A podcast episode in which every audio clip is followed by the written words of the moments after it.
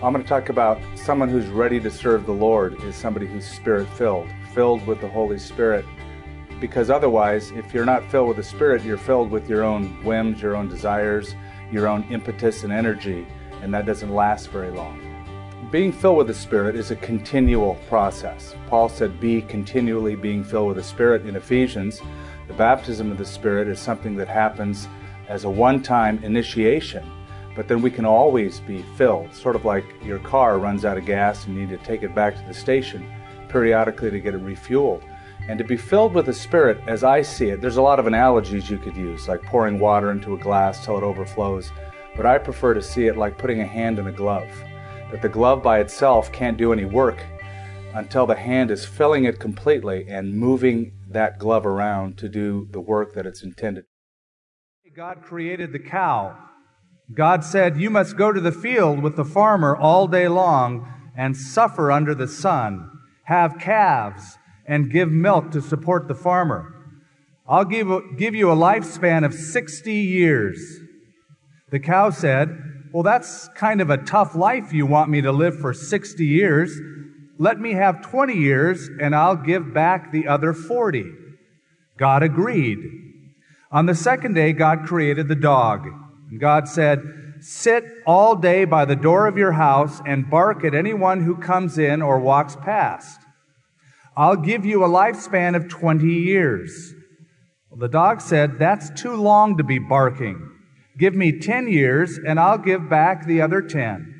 So God agreed. On the third day, God created the monkey. And God said, Entertain people. Do monkey tricks all day long. Make them laugh. I'll give you a 20 year lifespan. The monkey said, How boring. Monkey tricks for 20 years? I don't know. The dog gave you back 10, so that's what I'll do too, okay? And God again agreed. On the fourth day, God created man. And God said, Eat, sleep, play, enjoy. Do nothing, just enjoy and play all day long. And I'll give you 20 years. What? Man said. Only 20 years? No way. He said, Look, uh, I'll tell you what. I'll take my 20 and the 40 the cow gave you back, and the 10 the dog gave you back, and the 10 the monkey gave you back. That makes 80 years, okay? Okay, God said you got a deal.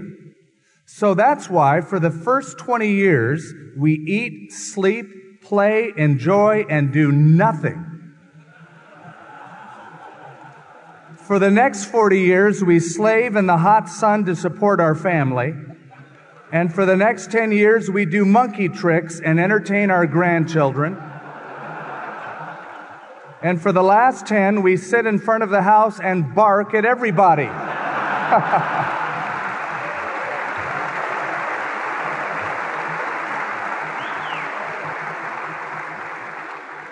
Now, the truth is, the most exciting life you could ever live is a life of serving the Lord Jesus Christ. Every day of your life. And the only way that's possible is not in your own strength or commitment or energy, but by the power of the Holy Spirit.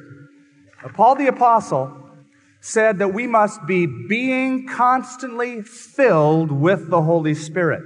Now, I don't know how you picture that. You might picture a glass that you fill with water till it overflows, but I prefer that you think about it like a glove. A glove can't do anything by itself. It's meant to do some work, but only when a hand enters the glove and takes complete control and that glove is completely, totally filled with the hand, can it do the energy and do the work it's called to do? So your life is to be filled with the Holy Spirit. Paul wrote a letter to the Philippians.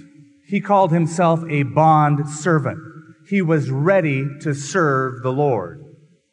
And he wrote to the church at Philippi, who were also fellow servants of the Lord. And he gave to them the secret by which Paul faced life.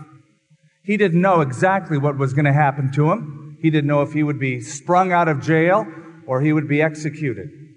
But he trusted the Lord and he said this, For I know that this will turn out for my deliverance through your prayer, and here's the secret, and the supply of the Spirit of Jesus Christ. And that means the lavish supply that comes from the Holy Spirit. Now, to be ready to serve, to live the Spirit filled life, Paul gives to them four marks, and you might look at it like a picture frame. You could frame your life with these four sides. The first side is consistency. Live a consistent lifestyle. The second part of that frame would be unity. You don't walk alone, you don't serve alone, you do it with other people. The third part of that picture frame, call it bravery.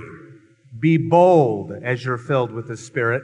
And then the fourth side of that picture frame is a word we don't like to hear, but it's agony. Going through the tough parts of life.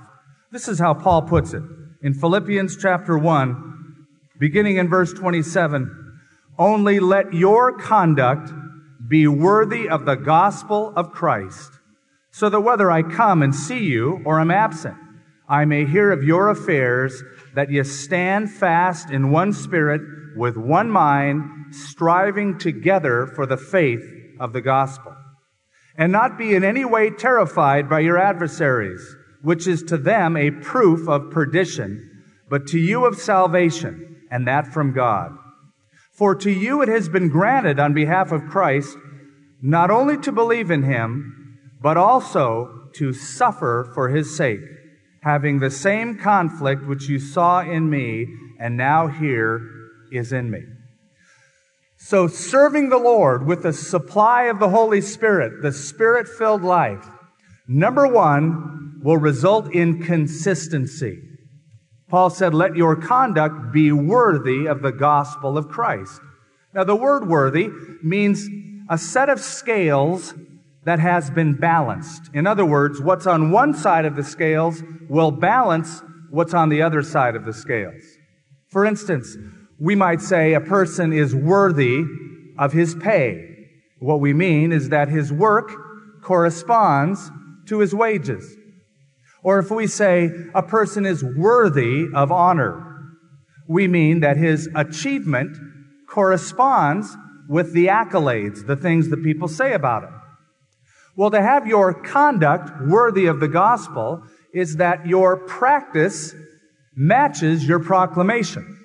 What you do matches what you say. And that's how John the Baptist used it.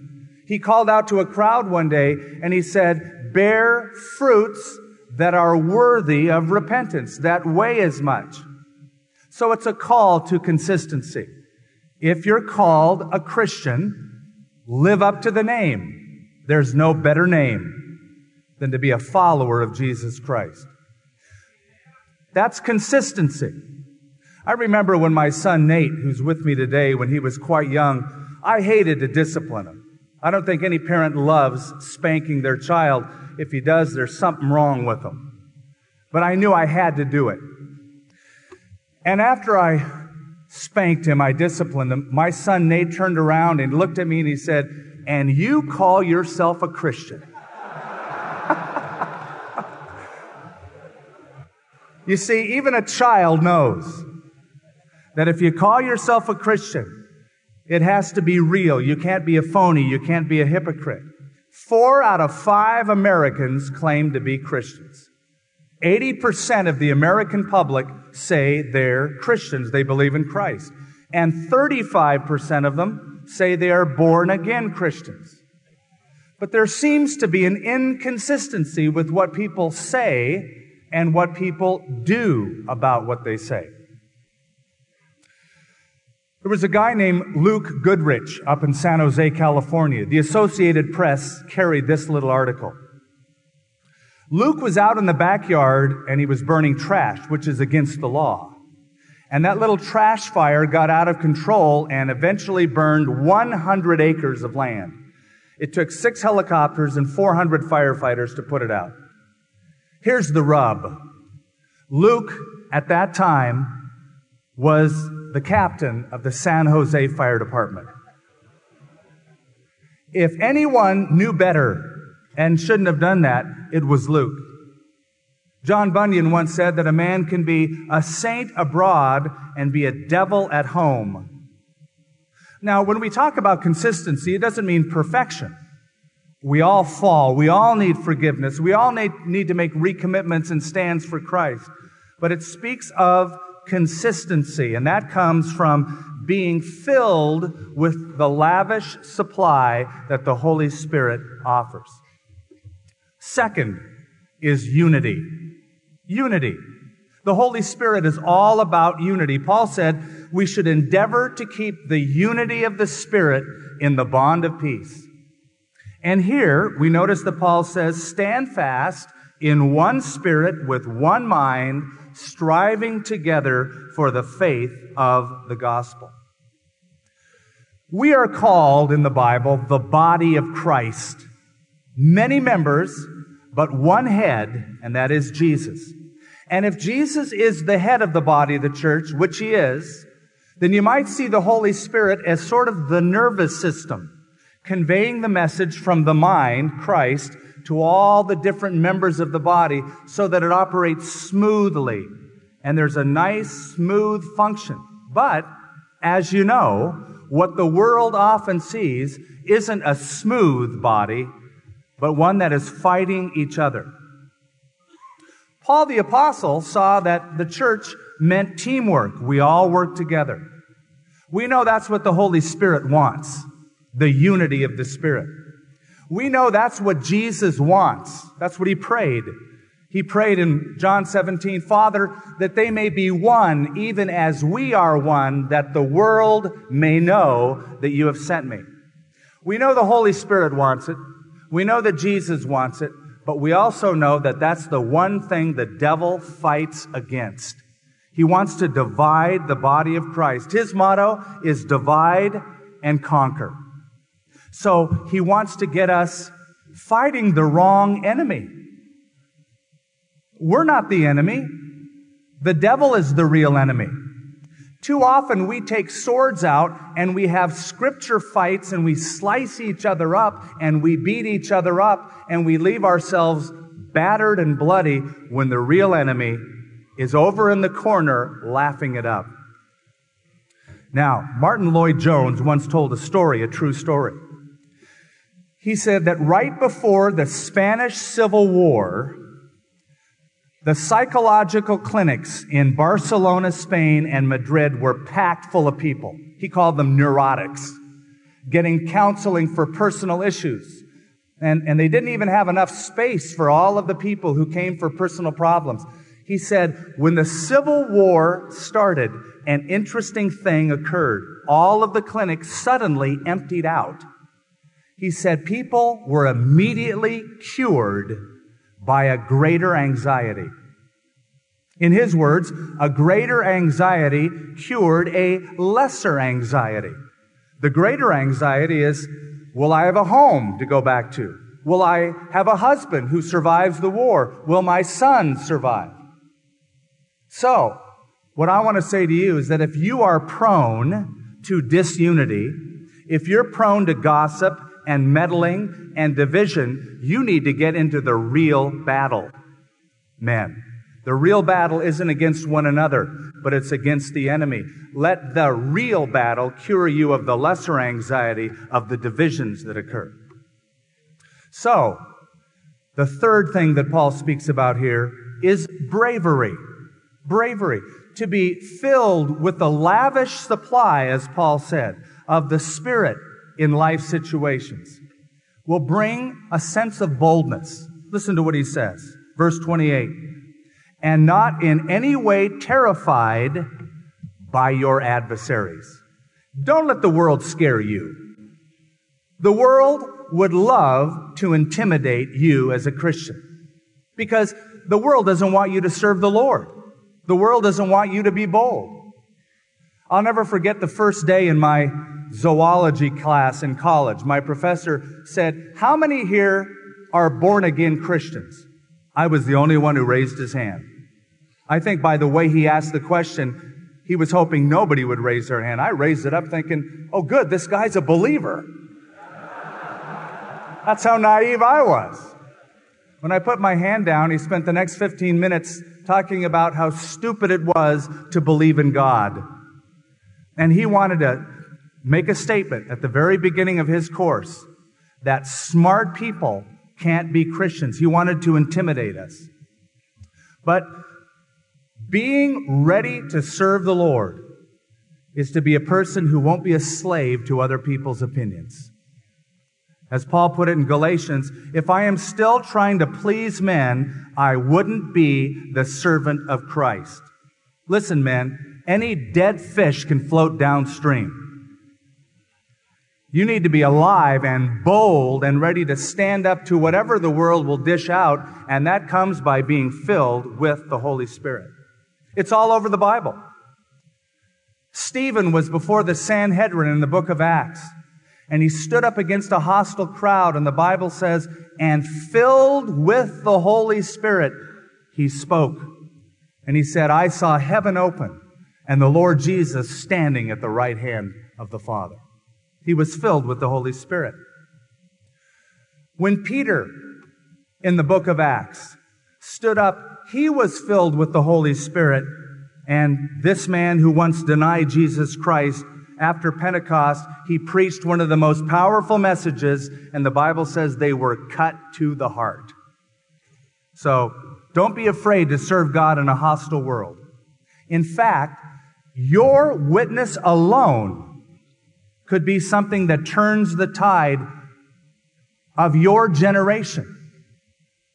I heard a story from antiquity of a, a monk, a Syrian monk in AD 400 who went into the great Roman Colosseum where there were thousands of people not gathered for Bible study like this, but gathered for entertainment. As men were killing men and beasts were killing men, and as the gladiators went to kill one another, this Syrian monk, so moved, stepped into the arena ran out onto the sand and waved his arms and said, In the name of Jesus Christ, forbear, stop.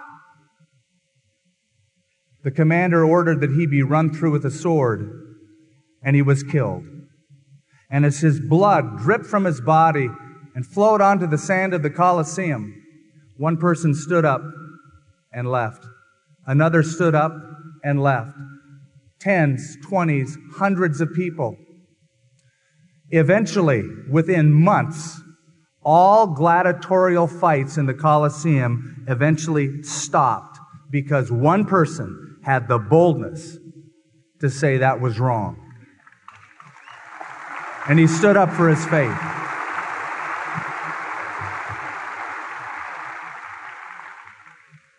So look at that frame once more consistency, unity, bravery, and there's a fourth side to this picture frame, and that is agony. Listen to what Paul says.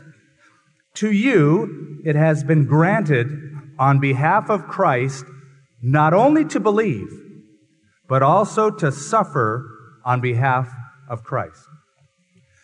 Now, I know we don't like to hear it, and we probably don't share it with new believers who come forward. Hey, guess what? You get to suffer for Christ. Isn't that wonderful?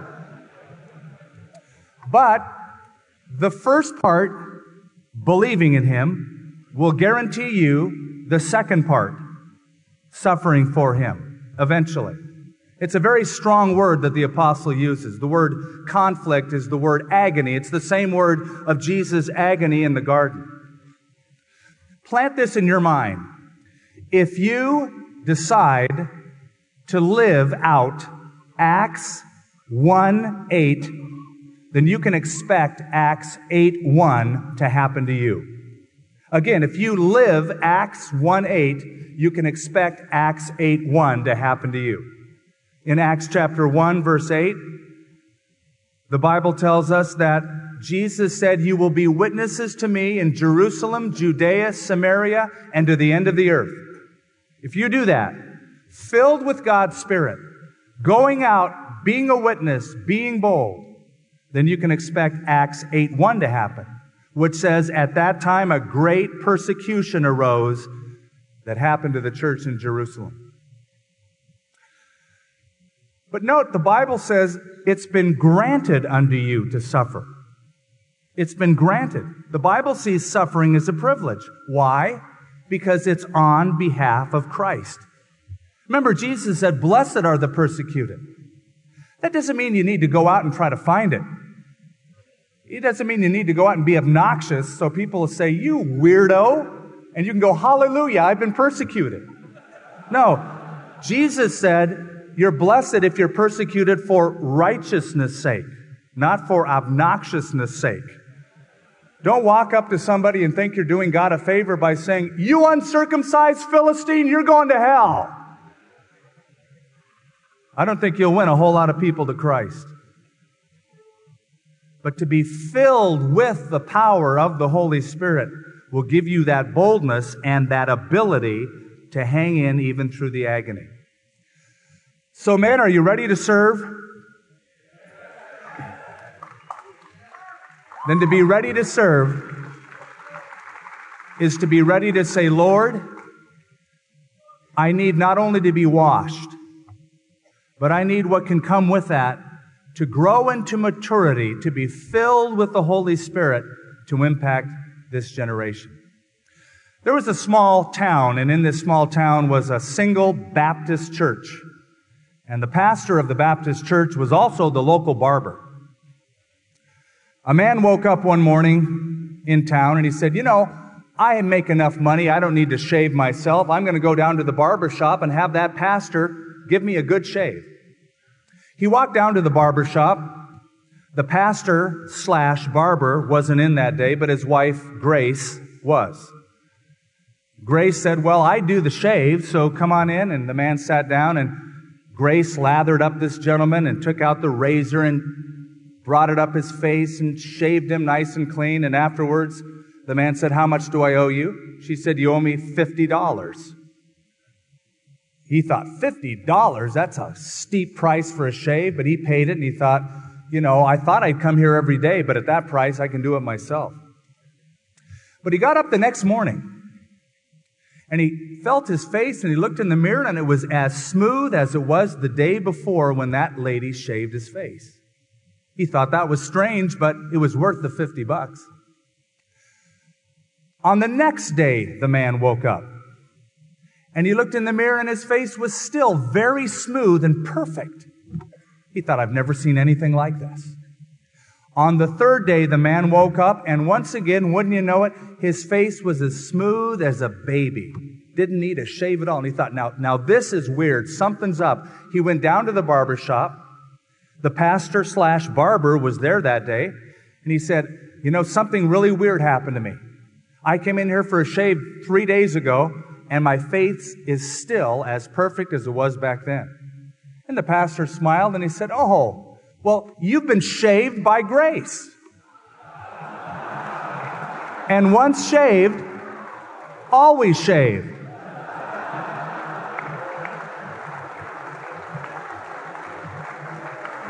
Well, gentlemen, you've been saved, cleansed by God's grace through the power of the blood of Jesus Christ. And today, you are as clean before the throne of God as the day you came to Christ. But now's the time for maturity, to be filled with the Holy Spirit. So as we bow our hearts for just a moment, you bow your heads and hearts with me. Let's ask the Lord to fill us fresh with that powerful supply that Paul spoke about here. Heavenly Father, we know it's not by might. We know it's not by our power. But it is by the supply of your Holy Spirit that third person of the Trinity who can so fill and control our lives that the work will get done and we will do it with great joy, consistency, bravery, and unity. And so, Father, fill us, fill us afresh. Make us men filled with your Holy Spirit, doing your bidding, your work, and that the world may know that Jesus Christ has been sent from heaven for the sins of all mankind. Use us. Make us bold and powerful. Your vessels in this world in Jesus' name. Amen. God bless you, men.